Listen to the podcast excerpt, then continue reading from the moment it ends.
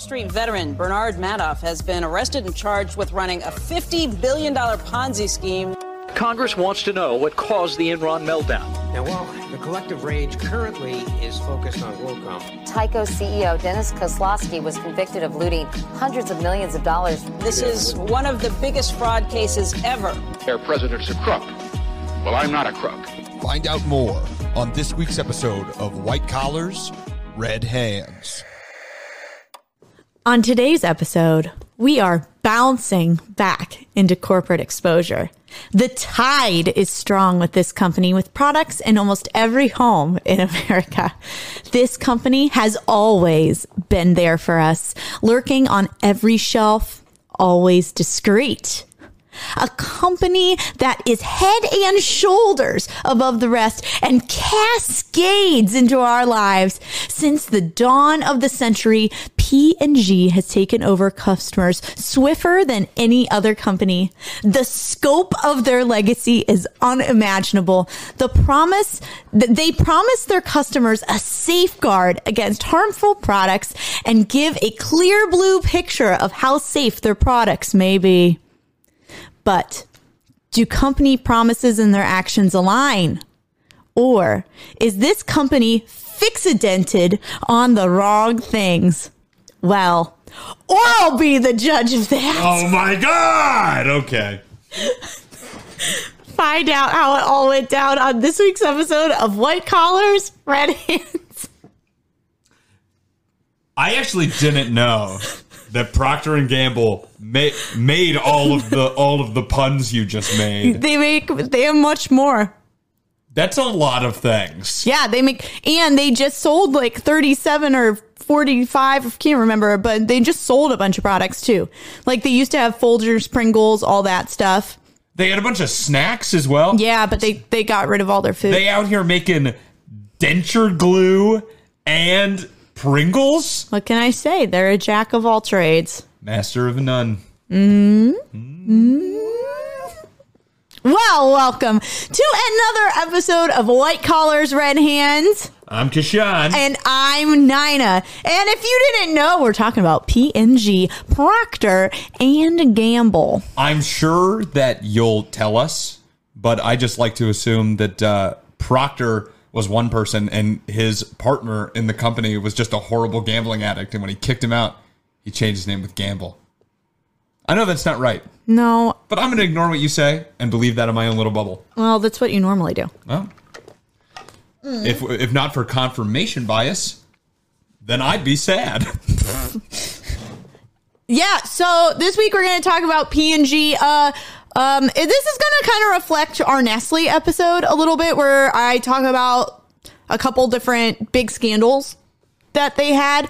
Um, unfortunately, P&G has way more scandals than what I covered, but uh, these are the ones that I picked that I thought were either the most important or the most interesting. Yeah, to be fair, when we started thinking about this episode, we had one in mind, and one became however many this episode has become. It's either four or five. I can't remember. Well, can't wait to hear what Yes. they're Well, so since since Kashan already asked the question, why Procter and Gamble? We're going to find out. Well, Procter and Gamble was founded in 1837 by William Procter and James Gamble. Now, William Procter was actually a candle maker who was born in England, and James Gamble was a soap maker who was born in Ireland. Are these like fake professions made up from the Middle Ages? What's going I'm on just a candlestick maker. A candle maker? I'm That- just I make candles. these people are f- literally like nursery l- rhymes come alive. What's going on? Well, before they had their big ass company, you had to go to a candle shop and a soap shop. It's actually very dangerous to make one of those things. I can't remember which one. I think it might it be, be can- candles. well, well, bees. Bees are dangerous, right? Bees are dangerous. What do they make? Wax. What are Wax. candles made out of? fire. Well, they make fire. Well, wax. Yeah. Okay. yeah, and you light them on fire. And I think soap is not easy to make either. sure. I don't know. I've never made it. I don't know what soap's made out of. All right. Anyways, the two actually immigrated to the United States, did not know each other before they got here, and they married sisters. Their father-in-law convinced them to become business partners, and that's how Procter and Gamble came to be. They began their business in Cincinnati, Ohio, which is where their headquarters still is to this day. And in um, 1858 through 1859, they actually reached a million dollars in sales, which, like back then, that's a lot of money. Yeah, in the 1800s. Yeah. Jesus, selling. Yeah. Were they selling soap and candles? Uh, yes, they were. Because during the Civil War, P&G won contracts to display to supply the Union Army with soap and candles. Oh, okay. Yes. So by their the- by like Captain Planet by their powers combined kind of Yes. thing. Okay. Yes. And um, these contracts really helped the company a lot. And in the 1880s, P&G actually began to market Ivory soap. Um, they still sell Ivory soap to this day. And Which I, is weird because I thought we were running out of elephants. Shh.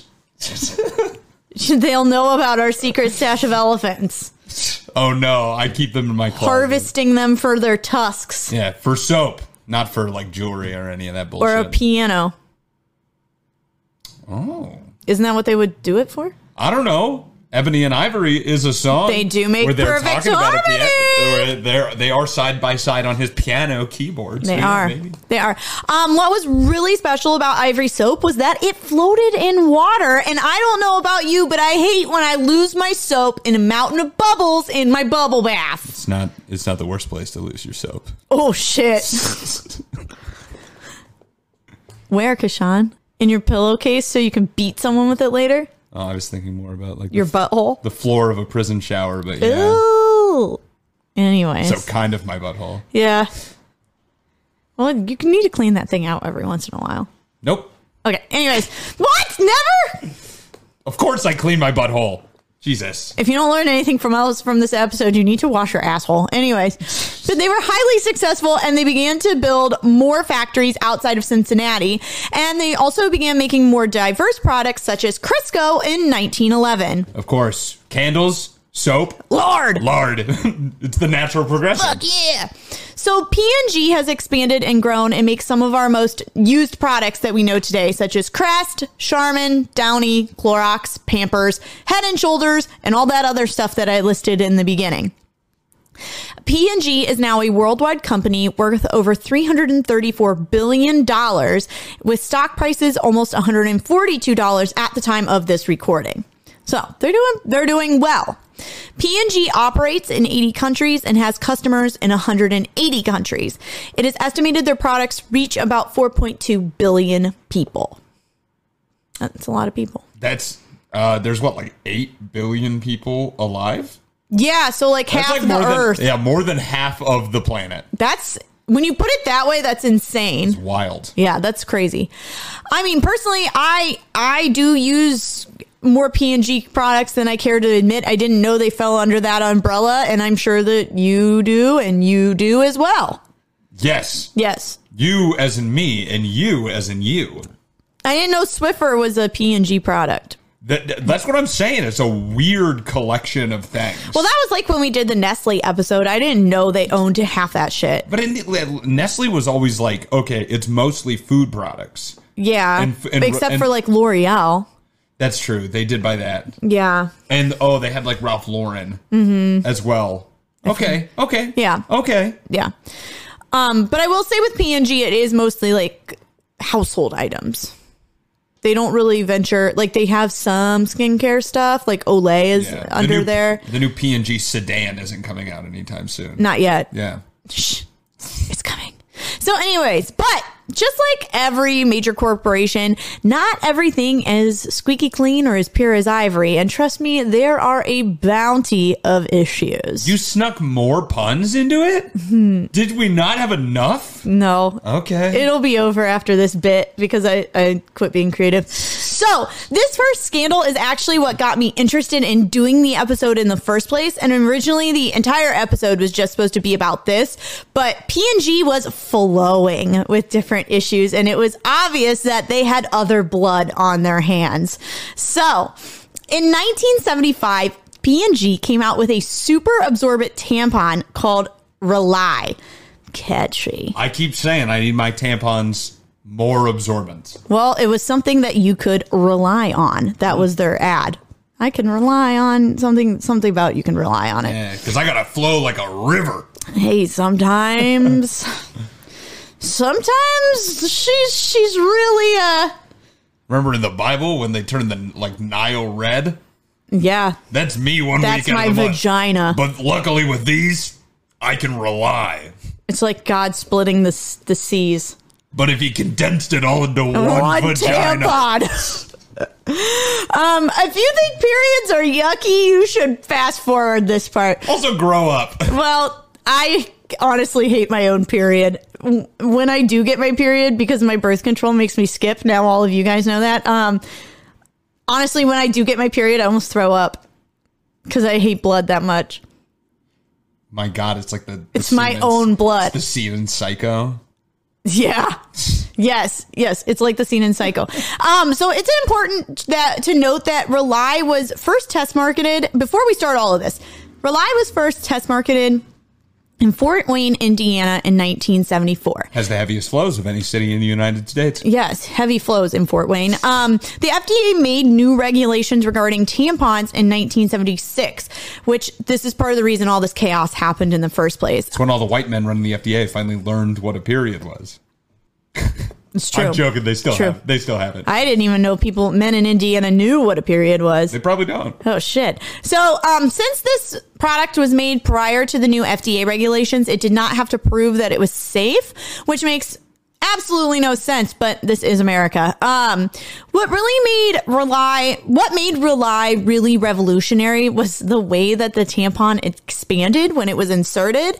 Now, Rely would expand both width and length. okay? Of course. But other tampons at the time would only expand lengthwise. Rookie move. Well, I mean, they still make them like that. Wow. Yeah. Mm. They would get long with, and they would have probably, I mean, I know they had the cardboard applicator. I've just been hearing so much about girth recently. I know. You think they, Well, you I got two ways to say- expand. You I was well gonna say, as a tampon user who has experienced both, girth is more important Mm. than length. See, that's what I think. And the, honestly, the ones that get longer when like at, when you're about to change it, it literally is like fruit by the foot when you pull it out because it just keeps going and going and going. Wow, that was a little uh, a little more gross than I wanted to picture, but okay, whatever whatever works, I guess. Yeah, yeah, it's gross. I hate those ones. Um, it's said that the tampons rep- like resembled a tea bag shape, and Rely claimed that it could hold 20 times its weight in fluid and could be able to hold an entire menstrual cycle in just one tampon. They claimed that it even absorbs worry. Give a gold medal to the person who thought about that. I know, right?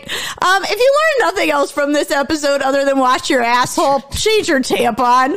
Wash your asshole and change your tampon. Maybe at the same time. Basically, this this whole episode boils Is down to gross. hygiene. Hygiene. This is our Do hygiene it. episode. Do it. Um, P&G really did great when it came to marketing. In 1975, they mailed an estimated 45 million sample packs of four tampons to women around the country. And it's estimated that over 26 million used those samples. So let's be real. Um, period products are a real cramp on the wallet. And so if I got a random package of tampons, you best be believing that I am going to use them. Even if I don't know where they came from. Okay. I'm just saying. Just finding random tampons around. Is One time I found a tampon on the ground and my mom, and I was with my mom and her friend, and it was like in the wrapper. It wasn't like used. And I was like, hey, look, we can use this tampon. And they both told me no. Yeah, it's like Halloween candy. Someone could have put a razor in that thing. Ooh. Not That would not be good. reaction. That would not I be good. I was going to get. um, Well, because Rely was super absorbent, whatever they were using to make that product expand and be super absorbent, Yeah, be girthy. Yeah. yeah, actually caused vaginal dryness. Damn, me too. And then. and hopefully, uh, and, and just like Kashan, it would also lead to ulcerations in the vaginal wall when the, when removed. What's up, dog? And it would cause bacteria to infect the bloodstream. Call me Mr. Sepsis for a reason. Ah, but and because the tampons were so absorbent, the viscosity of the fluids were enhanced, which made it really, really for a bacteria filled undercarriage. All right. One. What? I hope none of you were eating. I uh, when I was researching this, I almost threw up like five times. Woof. Not from this part, from other parts too. Um, one woman reported that the tampon had become so. this is. Do we need to put like a trigger warning in front of this one? I I assume I don't know what's happening. a trigger warning. I don't know what's about to happen. I'm assuming whatever this is is is not funny at all. No, it is funny. It's funny. I think it's so funny. Okay. one woman reported that the tampon had become so swollen that she wondered that. uh, She, okay. Let me try it again. One woman reported that the tampon had become so swollen that after she used it, she, quote, wondered whether or not I had lost my virginity. That thing had gotten so huge. And this was like in articles. This was in multiple articles that I read. I don't think virgins talk like that. I'm not well, lie. I was gonna say if she had been a good Christian lady, she wouldn't have used tampons in the first place. Are they against the Bible? Some people are because only your husband's allowed up there. What if hypothetically, okay, Okay. What if hypothetically you're sitting on the couch, okay? You're eating you're eating goldfish. It'll get there. Don't worry. You're eating goldfish, okay? Okay. A, a large bowl, whatever, however you snack it. Then one falls down your pants. Okay. Oh no. You jiggle, jostle, you're trying to get it out. Oh no, it went up. You got you have the snack that smiles back in your pocket purse. Uh, does God say you can't go in there and fish it out? I think Pun you intended. can go up in there and fish it out. or you got to get a husband like you got to marry someone to get the snack out of your out of your vagina exactly This is a hypothetical. christian zero atheist one my God. Well, because of all of this, the tampons began being linked to toxic shock syndrome or TSS. Now, TSS is a condition that is rare but life-threatening compl- but a life-threatening complication of certain bacterial infections. Symptoms include sudden high fever, low blood low blood pressure, vomiting, diarrhea, a sunburn like rash, muscle, muscle aches, confusion, redness of the eyes, mouth and throat, seizures, and headaches. And I also saw something that it can make the skin peel off of your hands. yeah i i mean i'm pretty sure this is just sepsis it's when bacteria get into your bloodstream Yeah, but they call it toxic shock syndrome. Yeah. Um, now, maybe it's not huh? Maybe it's not maybe it's maybe I think it's a little bit it's bac- different. maybe it's bacterial toxins like the chemicals get into your blood I, don't- think maybe you're don't know. right. i'd have to look it up I, I don't know. Honestly, there was a lot of science talk Uh-huh. that I didn't understand that I was like, Kashan would know what this means. prop i mean Yeah. that's what the degree is Now, TSS is serious and it still happens. We don't hear much about it anymore, um, but we still can shed a, the lining on this situation. now is it really the most appropriate time you know what? Fine. Yes. It is. It's it's a perfect time for a pun. Hmm toxic shock syndrome. That's funny. I'll make a joke. It's a comedy podcast after all. We gotta gotta put a joke there. I was so proud of myself for all my puns this time around. You said you're mad at yourself Oh, I was proud. i'm about to say i was like because you seem to just be thoroughly enjoying Oh yourself God, I'm crying. this. I'm messing up my makeup. Oh no. Um, you know, okay. I, I, all jokes aside, I actually know two people who've gotten TSS. My, what yeah, my aunt and then a girl I went to youth group with. They both got TSS. damn Yeah, shit's serious. Um, however, the year that Rely ca- came out, TSS cases suddenly started to increase. Most women fell sick within five days of the start of their period. Now, the CDC actually contacted 52 women who had gotten TSS, and they found out 50 of them used Rely tampons. Now, a bit, the other thing too, and I didn't explain this, the reason so many women were getting TSS was because they were like, oh, these are super absorbent. You can leave them in longer. they were literally advertising. That's just what I was thinking about. They Yeah. were literally advertising that they could soak up an entire cycle. Yeah. So A lot people of probably tried it. Yeah, well, a lot of women were like leaving one tampon in for the entire day. And then you've got all of that in there that you're not supposed to have in there for that long. Then you are taking it out and it's ripping the lining, sorry, but it's ripping the lining of your vagina, allowing all that bacteria to get in. But now you've got extra bacteria. So that's why so many women were getting sick. Um, P&G did recall Rely on September 22nd, 1980, after the CDC reported that the components of the tampons were leading to TSS. Now, Rely tampons were associated with TSS more than any other tampon at the time. But the gushing of issues from Rely didn't stop there. So, yes, lots of women were contracting TSS during this time and becoming extremely sick. But in the case of Patricia Kehm, TSS became deadly. Patricia Kehm died on September 6th, 1980, at the age of 25 from TSS that was directly linked to Rely tampons. Oh damn. Michael Kehm, the victim's husband, took P&G to court and tried to get $30 million for the death of his wife. His attorney was trying to set an example of P&G, and that's why they asked for so much money. Now, according to the attorney, Tim Riley, quote, Pat Kehm died because Procter and Gamble let her die. They were more concerned about their product. They were more concerned about their product than warning their customers. During the trial, P&G went in on Michael Kehm and really, and they were dirty. I don't know why they were doing all this, but they brought up the couple's sex life in court, asking if they engaged in oral sex. I don't really know what the toxic shock syndrome death has to do with eating each other out. Um, they questioned him on whether his wife was faithful during their marriage, and they also tried to blame Pat's IUD for the infection. In March of 1982, a federal jury found P&G negligent and offered a de- and that they offered a defective product when they put Rely on the market. And in another case brought forward by a Colorado teen, oh, sorry. And this this was in another case brought forward by a Colorado teenager who contracted TSS. She was not in, awarded any money. But in April of 1982, the federal jury found P&G liable for the death of Patricia Kehm and awarded her husband $300,000 in damages. And over 400 other suits were brought against P&G for Rely tampons. Dang.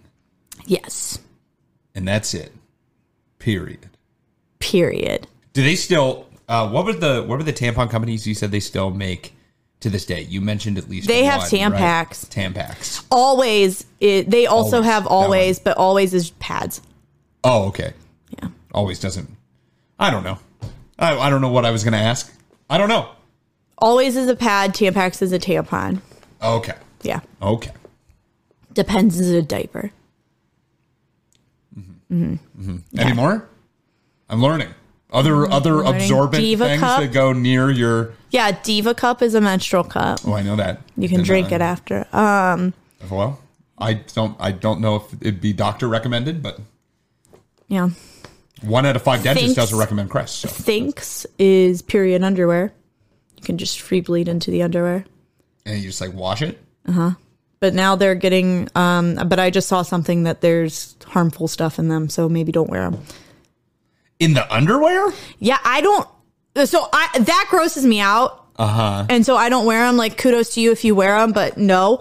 Um, I mean, there's something absorbent in the underwear that you are bleeding into. So whatever is in that apparently is harmful. Just SpongeBob. Exactly. So if you hear that while you're wearing them, just know it's doing its job. She's got that Krabby Patty secret sauce. Gross. All right, so now let's move on to uh, deforestation. Yay. P&G deforestation. In 2021, two thirds of P&G's voting shareholders expressed that they were unhappy with the methods that P&G used to obtain pulp and palm oil for their products because of its impact on the planet. I was just it's funny in just uh just yesterday in one of my classes we were actually talking about how the need for palm oil is one of the largest drivers in deforestation. They're actually looking and we were talking about they're looking at ways to make bacteria produce palm oil so you don't have to deforest. That would be beneficial for everyone because according to the NRDC, which is the Natural Resources Defense Council, so 67% of shareholders voted that they needed that the, that the company needed to report on whether it can eliminate deforestation from its supply chain. And this is the highest vote for a shareholder resolution in deforestation in history. So people are like, you need to be more transparent about your shit Yeah. and stop ruining forests. what are they? So uh, what? What are they using these like? So the pulp, Oils and stuff. the I know the for a fact that the pulp is being used for pads and toilet paper. Okay. I forget. I don't know exactly what they're using the palm oil for. And what's bad about palm oil is that it's actually listed under 200 different names, so it's almost impossible to avoid because you're like, oh, I'm not going to get anything that has palm oil in it, in but then, things, but then too. it Yeah. so. You, you read the ingredients and you're like, oh, cool, this doesn't have palm oil on it in it, but it does because it's under a different name. Damn. Yeah. Shady. It's super shady, but not like the forest because there's not one anymore. Good one. Yep. Well, P&G had been widely criticized for its use of palm oil and palm kernel oil in its products, which make, which we said makes a huge pa- impact on tropical rainforests in particular. Um, P&G uses resources that heavily affect forests in Canada, Indonesia, and Malaysia. Now, the impact that P&G was having on these mills, so the mills, they're buying the product from the mills. Does that make sense? Yeah. And like a lot of these mills just work for P&G. And so, um, the Canadian company that makes pulp for P&G's tissue products, um, were sourcing wood that was the equivalent of 100,000 vehicles in just three months' time. That's how much they were destroying. It's the same poundage. Oh, like a hundred thousand, like like the same weight as a hundred thousand cars Mm-hmm. is what they were getting rid of in three months. Mm-hmm. That's a lot. It's a lot. That's not sustainable. No, and not absolutely not. And when the NRDC originally reached out to P&G, sorry, reached out to P&G about the impacts on the habitats in Canada, the pulp suppliers just ended up expanding the area in which their log and made their logging footprint the size of Cincinnati. Like they expanded it that much. They're like, here's the whole dang. city. Um, P&G often sources from indigenous people's land that doesn't require the suppliers to obtain free, prior, and informed consent when operating in those areas, which is another issue in and of itself. And a lot of people were upset about that as well. Sorry. It's also noted that the companies in Malaysia that produce palm oil have horrible conditions and accusations, including child labor, slavery, and rape. And I, I mean, I don't think these are just accusations. I think that these are happening. I think all these things are Uh, happening. I mean, yeah. yeah, probably. Um, Nestle also gets palm oil from these places. No, mm, makes sense. Yep, they're Makes just sense. little partners in crime. Henry Um, Nestle, uh, William Procter, and James Gamble all sitting together, ruining In hell. the fucking world. Yep. No, it's true. Um, there was, there is a man who goes by the name of Jum who was working at a plant that supplied palm oil to P&G, um, in Malaysia, I think. Um, Upon his arrival to the plant, he had his t- passport taken away. He was forced to work day and night and he would have to sleep on the jungle floor. He was terrified that he would be attacked by tigers. Um, P&G does what a lot of, so that's just to show what the conditions are like. These Yeah. people get to these factories to work and then, I mean, he's being held there against his will. He is, they took his passport away. He's not from the country. He can't leave the country now. He runs away. He doesn't have a way to get out. Why do so many countries do this? This is like the third or fourth time we're talking about literally this exact same thing. We talked Yeah. about it with uh we talked about it with FIFA in Mm-hmm. the building of the stadiums. Yeah. Um I forget there there was another one where they were getting like like uh Chinese immigrants to come in and, and work and oh, were, where was that? they were doing the same. It was on like an island. I don't remember. Yes, yes, that was um the Jack Abramoff episode, right? Yes, it was the Jack Abramoff episode. So they're doing that. Like, why is this such a common thing? This is awful. this no, is so it's common. horrible. And then he's not even they're not even like housing him. He's literally sleeping in the jungle. Yeah, that's cra- like you can't even build like You can't even give A him a room. Something? Come like, on, come man. on. It's really horrible. And I don't know where he called from in this interview because they said they interviewed him on the phone, but he was like, I think I'll never see my family again. Like, it was really heartbreaking. Yikes. It was heartbreaking. And P&G does what a lot of companies do and they participate in a trend that is called greenwashing. Now, this is a direct definition from the internet. Greenwashing is a form of misinformation often used to entice an inspiring green customer. Companies promising to be sustainable, biodegradable, or environmentally conscious sometimes fail to meet those promises they make to customers. And P&G has made no actual promise on how they're going to cut their use of palm oil or their use of pulp in the in their products, but they will advertise that they are making more green and sustainable choices. I've seen a commercial for it. Yeah.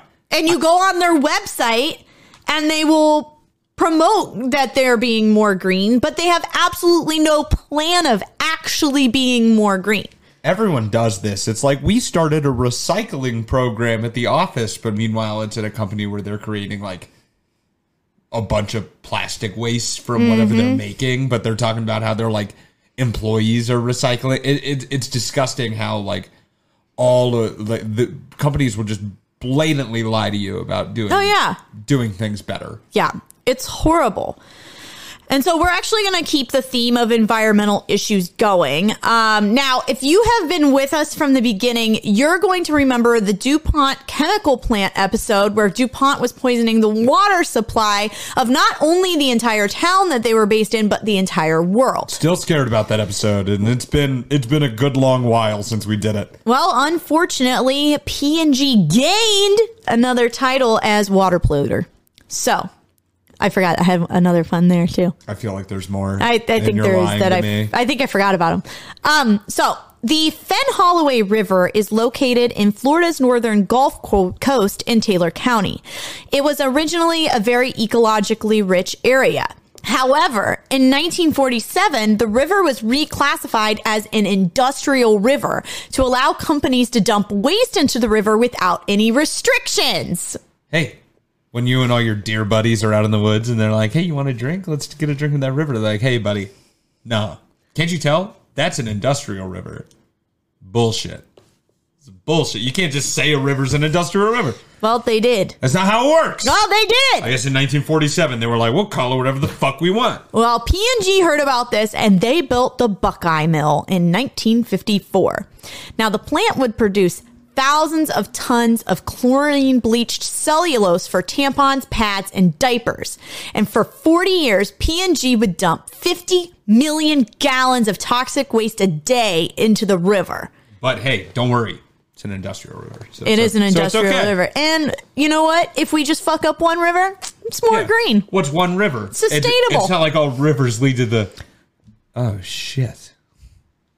They all lead to the ocean. It's not an ocean. It's an ocean. Who cares? It goes to one ocean. It's not like all the. Oh shit! All the oceans are connected. Fuck. Damn it! Fuck. Ugh. Well, as you can imagine, the once beautiful river turned black, it stunk, and it had an oily texture to it. The river contained 2,000 times the n- amount of dioxin that it was supposed to contain. You have a look on your face. I don't know what dioxin is. You don't know what dioxin is? Nope. Figured you were going to tell me. It's a chemical. I know that. It's bad. I don't know every chemical. I thought, what? Don't you know the periodic table of elements? That's not. A, that's not one of the core elements. Oh, I didn't take Well, chemistry. there's like 180 or something. I'm never going to learn them. I think one's oxygen, Wow, good job. Yes, that is one. not dioxin. Well, Taylor County had insane disease rates. They had high levels of leukemia, cancer, blood, and liver disorders. The residents' well water was infected, and residents were actually urged not to drink the water. At one point, P&G started distributing bottled water to residents. Marine life in the river was also horrifically affected. Um, there was about a 15 square mile dead zone in the river where there was no life at all. Um, there were, sorry, there were also mutant fish in other parts of the river because of the the pollutants. So they were so they were actually mosquito fish. I don't know exactly what a mosquito fish looks like, but they were mosquito fish. These were the only ones that ended up living. And because of the pollutants, this caused the fish to undergo a sex change. The, the Procter and Gamble out here making transgender fish? without their consent. What the fuck? Yeah, so they wouldn't like they realized that the female fish started exhibiting male characteristics. Damn, this dioxin's some crazy shit. I'm not going to take it. I don't want a penis. I can't be trusted with a penis. That's true, actually. I have uh, never mind. I'm not going to say it on here, but I have things I want to do with my own penis that I shouldn't have one. there were also no signs along the river warning people not to go in the river and not to eat the fish. Now, after but everyone can tell. It's obviously an industrial river. Um, this was more at first. After a while, you wouldn't go near that thing.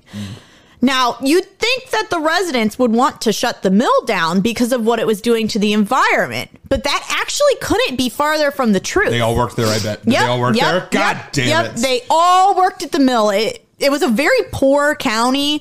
There wasn't a lot of opportunity. People saw the mill as a way to keep young people there. They were like, oh, they won't move away because they've got the mill that they can work at and there's still jobs here.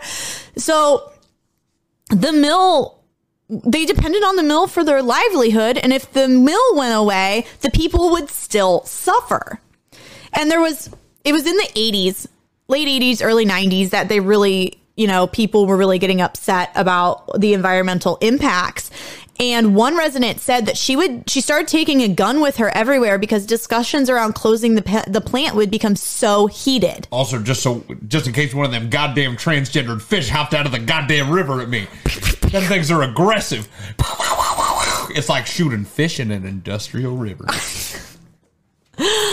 Um, Linda Rowland, a woman who spoke out against what I'm sorry, Linda Rowland, a woman who spoke out against what P&G was doing, was threatened to have her tongue cut out. She also said that someone, someone snuck into her farm and poisoned her animals. Um, I'm going to give a trigger warning. this next part talks about assault. So, Stephanie McGuire was a resident and activist who spoke out against the Buckeye plant and what P&G was doing to the environment.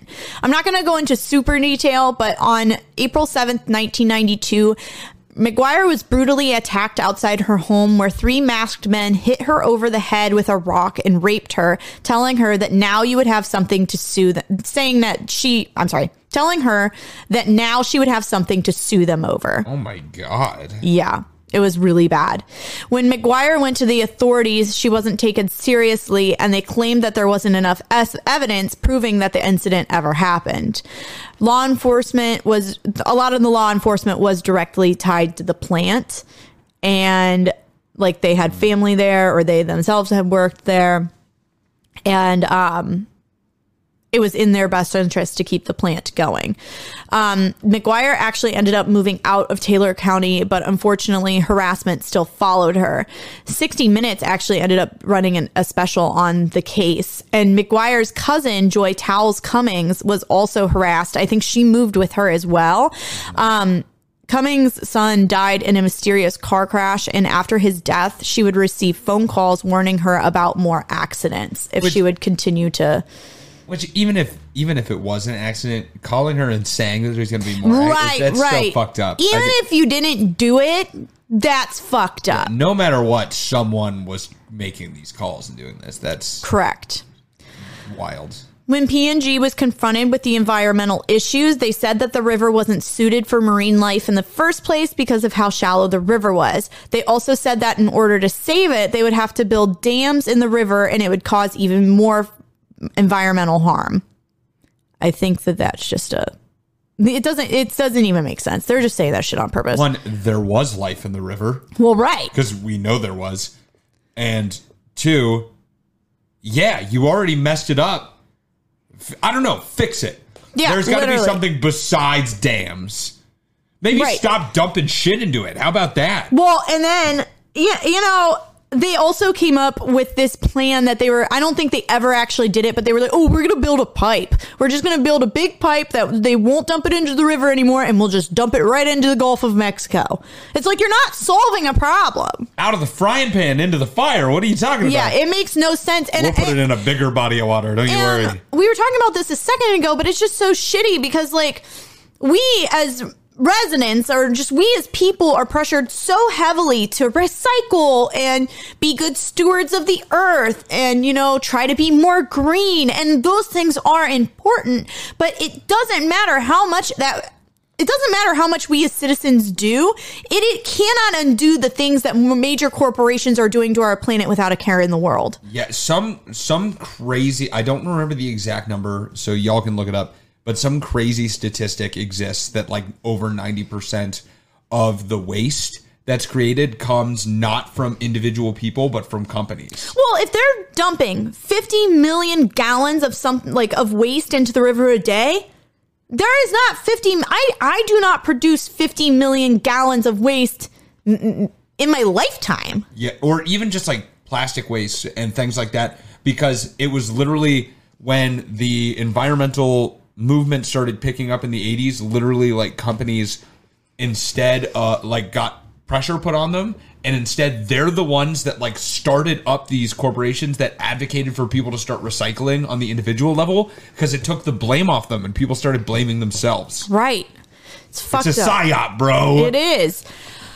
So P&G did announce plans to sell its paper and pulp mills. Um, it actually sold the Buckeye Mill to a private firm in 1993, and then they. I don't know exactly what happened, but it came back into P&G's hands, and they ended up selling the mill to Georgia Pacific in 2013. GMP. Yep. P&G sold to GMP. Yep, Georgia Pacific is owned by the Cock Coach Cock So by the cock industries, guys. Yeah, it's KOCH Industries. Um, it's owned. So th- this industry, this this company is owned by a very wealthy, influential family who has ties to politicians and tends to get their way with politicians. That's right. It's Richard Cock. Good old Dick Cock. Dick cock here. Oh my god. Um. All right. So another trigger warning. Wow, this one's chock full of them, huh? Yeah, it's bad. Um, we're going to talk about animal abuse next. Um, Fun. it's bad. It's not good. All right. It, it's it's pretty bad. Remember when we started off talking about the girth of tampons? Yeah, now we're talking. oh, man, this, th- honestly, I like. I, I animals are fine. I, I have no problem with animals. I enjoy a dog that's not mine. Um, I don't want to pick up anything's poop, but this really did. Aff- I when I was learning about this, I was like, oh boy, I, it, it bothered me, and I'm not a huge animal lover. Okay. So, um, in 2001, the Sunday Express in the UK ran an article about how P&G was running testing on animals for their pet food Iams. Now, in 1984, P&G claimed that they had stopped testing on animals. Now, when they said that they stopped testing on animals, it was on products that were only currently under their umbrella. So then any new products were that were added could be could have animal testing. Does that make sense? Yeah, that's shady as hell. But Yeah. sure. Yeah. I mean, it was super Like the way shady. they worded it, just like got around that. Yeah. Okay. Um, it was found in this article that came out in 2001. They talked about how it was found that 24 dogs had their right kidneys removed and part of their and the left kidney partly damaged so that they could study how protein would affect the dogs have how sorry how protein would affect dogs with kidney failure and all of those dogs ended up dying within a year in another experiment, the stomachs of 28 cats were exposed so that their stomachs could be analyzed to see the effects of fiber. The cats were operated on for at least two hours and then they were killed. Um, they also investigated how to bring obese cats to a healthy weight and they wanted to see the link between weight loss and liver disease. Uh, how did they do it? Scientists sterilized 24 female cats. That, okay, fine, neuter them, whatever, spade them, whatever. But then they overfed them until they became obese, and then they put them on a crash diet. And once the cats lost a third of their weight, their livers were examined, and they all ended up dying. Well, they got to get the liver out, so yeah. Poor little guys. And then there was also the case of 14 husky puppies. They're so cute. How could you do anything bad to them? and they would inject them with live vaccines and allergy causing proteins for the first 12 weeks of their lives. And they were going, they were trying to give the puppies severe allergies so that they could study the links between diet, allergies, and vaccinations. Yeah, this is actually all the reason why I can't work in a medical lab. So I don't know. I actually did not know this until recently. I'm going to drink something. But did you know that, like medicines, like the medicines that we all take at some point, clinical trials have to include an animal portion in preclinicals, so they have to be tested on animals. My birth control? Yeah, it was probably given to like at least rats, and then they they sacrifice the rats, and then they examine like how the birth control moves and if it deposits in any tissues and stuff to make sure it's safe for humans. And you know what they do for like heart diseases? Like what's the, what's their model animal for heart disease studies? Actually, I think that might be pigs, but uh, they use beagles for some of them. No, not the beagle. So dogs are included. So it kind of sucks. I've been learning about all this in the medical industry recently, and I'm like, I can't, like, cause I can't. I don't want to. I don't even want to kill a rat. They call it sacrificing, but Well, IAM's claimed that the article that was published was false.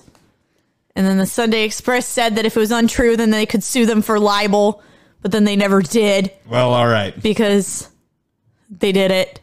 And I, I won't. Well, honestly, I said I won't go too much more into it, but then I do. Um, so there were a lot of other really brutal things that happened, including cutting dogs' vocal cords because the scientists were tired of hearing them whine. Yeah, that's pretty like textbook evil. Yeah. Yeah, and they, and they would keep them obviously too. They're not keeping these animals in good conditions. They're in like really cramped cages. They're treating them really horribly. Um, so they would cut the dog's vocal cords. I, I don't know why, but they washed a kitten down the drain. They fed the dogs vegetable oil. I don't know, but all of this was caught by a PETA spy who worked undercover as an employee from 2002 to 2003. And once the PETA information was released, P&G cut ties with this lab and sold its pet food division to the Mars company. So now the same people that make M&Ms. M&Ms and Snickers are uh Yeah, and PETA already hates them, but I don't know why. They don't they did something. PETA hates everyone. To be fair, I don't agree with PETA in a lot of ways. People eating tasty animals? No, they. Uh, I'm fine with that. Okay. Um, so all of this was really sad, but the next thing is funny. Um, well, it's funny for us, not for P&G. Why does this say Satan on it? Well, you're gonna find out. Okay. Um, uh, Kashan's gonna like this part. So the next thing isn't something bad that P&G did, but there was a rumor that was spread that um about the company in the 80s that actually almost took the company under. P&G's former logo had a man in the moon, so it was like, here's the moon, and his face was on half of it. Okay. Okay. And then he was looking, it was like a side profile, and he was looking at 13 stars. Now, the 13 stars were supposed to represent the 13 colonies. Okay. I can just show you a picture. No, no, no. I just feel like I got to get my big brain hat on for the, for wherever this is going. Okay.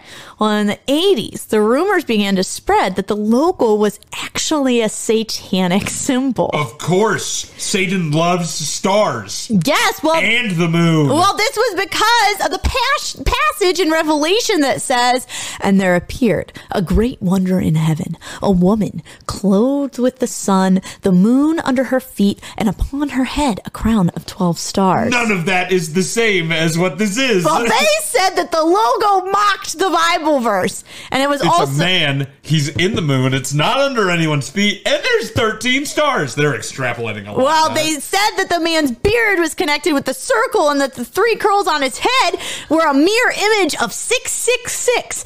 And they got really detailed in this. It, there was more to it, but like, Jesus Christ. This is a weird, crazy conspiracy. Well, T and P&G tried to get ahead of the rumors and filed lawsuits against people that were spreading the rumor because it was actually really hurting their business. Like people went on radio shows and were like, oh, they're associated with the devil. People were telling their congregations not to buy P&G products. I was listening to interviews with people when they were like, well, I just can't bring the devil stuff into my home.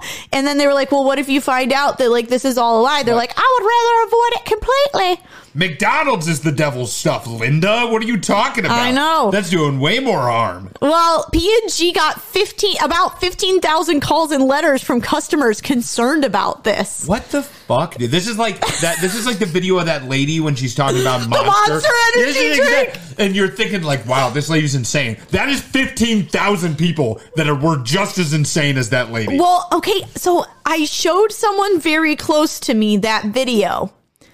And I'm not going to say who, but um and they Does it were rhyme with your schmom? yeah. This person's name is not Tom. Anyways, Great. um and I showed her the monster video and she was like, "She's got a point. She may have a point." No, she doesn't. I know. Oh so, God. so luckily, the story actually quieted down in 1982, and P&G thought that the issue was a thing of the past.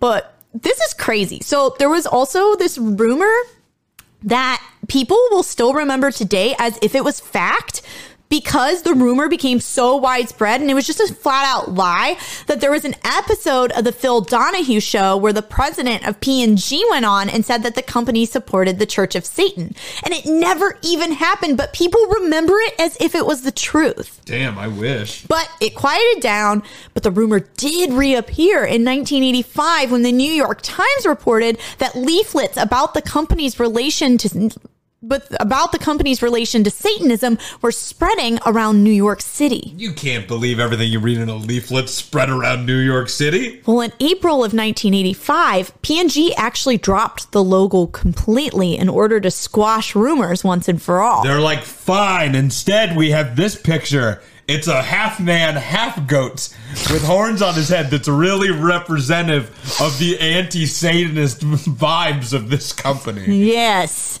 Well, it was found that Amway distributors were the ones spreading the rumors and P&G started a number of lawsuits against them. Now, Amway is a market is a multi-level marketing company that farms out its sales to other distributors. Ah, scam. Got it. Yes, yes, it is a scam. Scamway, not Amway, Scamway. Got him. Get him. Absolutely got him. And in 1990 and 1995, um, Amway was actually caught leaving voicemails to customers saying that P&G was donating money to the Church of Satan. P&G sued and it actually took over a decade to get justice from this. But in 2007, P&G won $19.25 million in a civil lawsuit against the Amway distributors. Wow. But I thought it was kind of funny. No, that's hilarious, actually. I was like, all right, you did all that shitty stuff. I'm glad something shitty happened to you. that they won in the end, so it's even worse. Yeah, but it It's not caused like them a anyone- lot of headache. It's not like anyone's not using Fixodent, It's true. you know? Oral B. Oral B, Oral B, Oral, Oral, Oral B.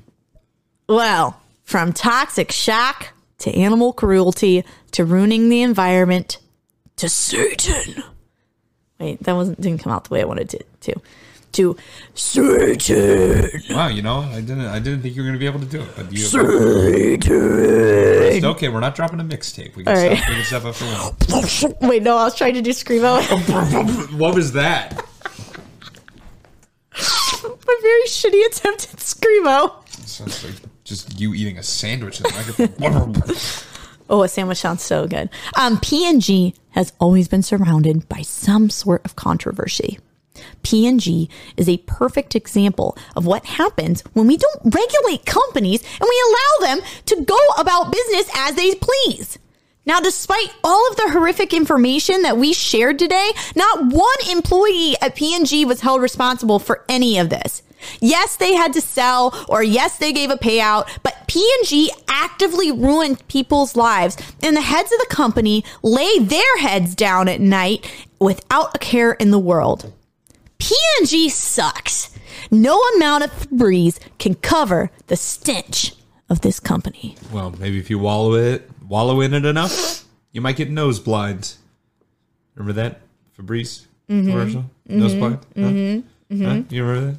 You remember that? You remember- You remember that?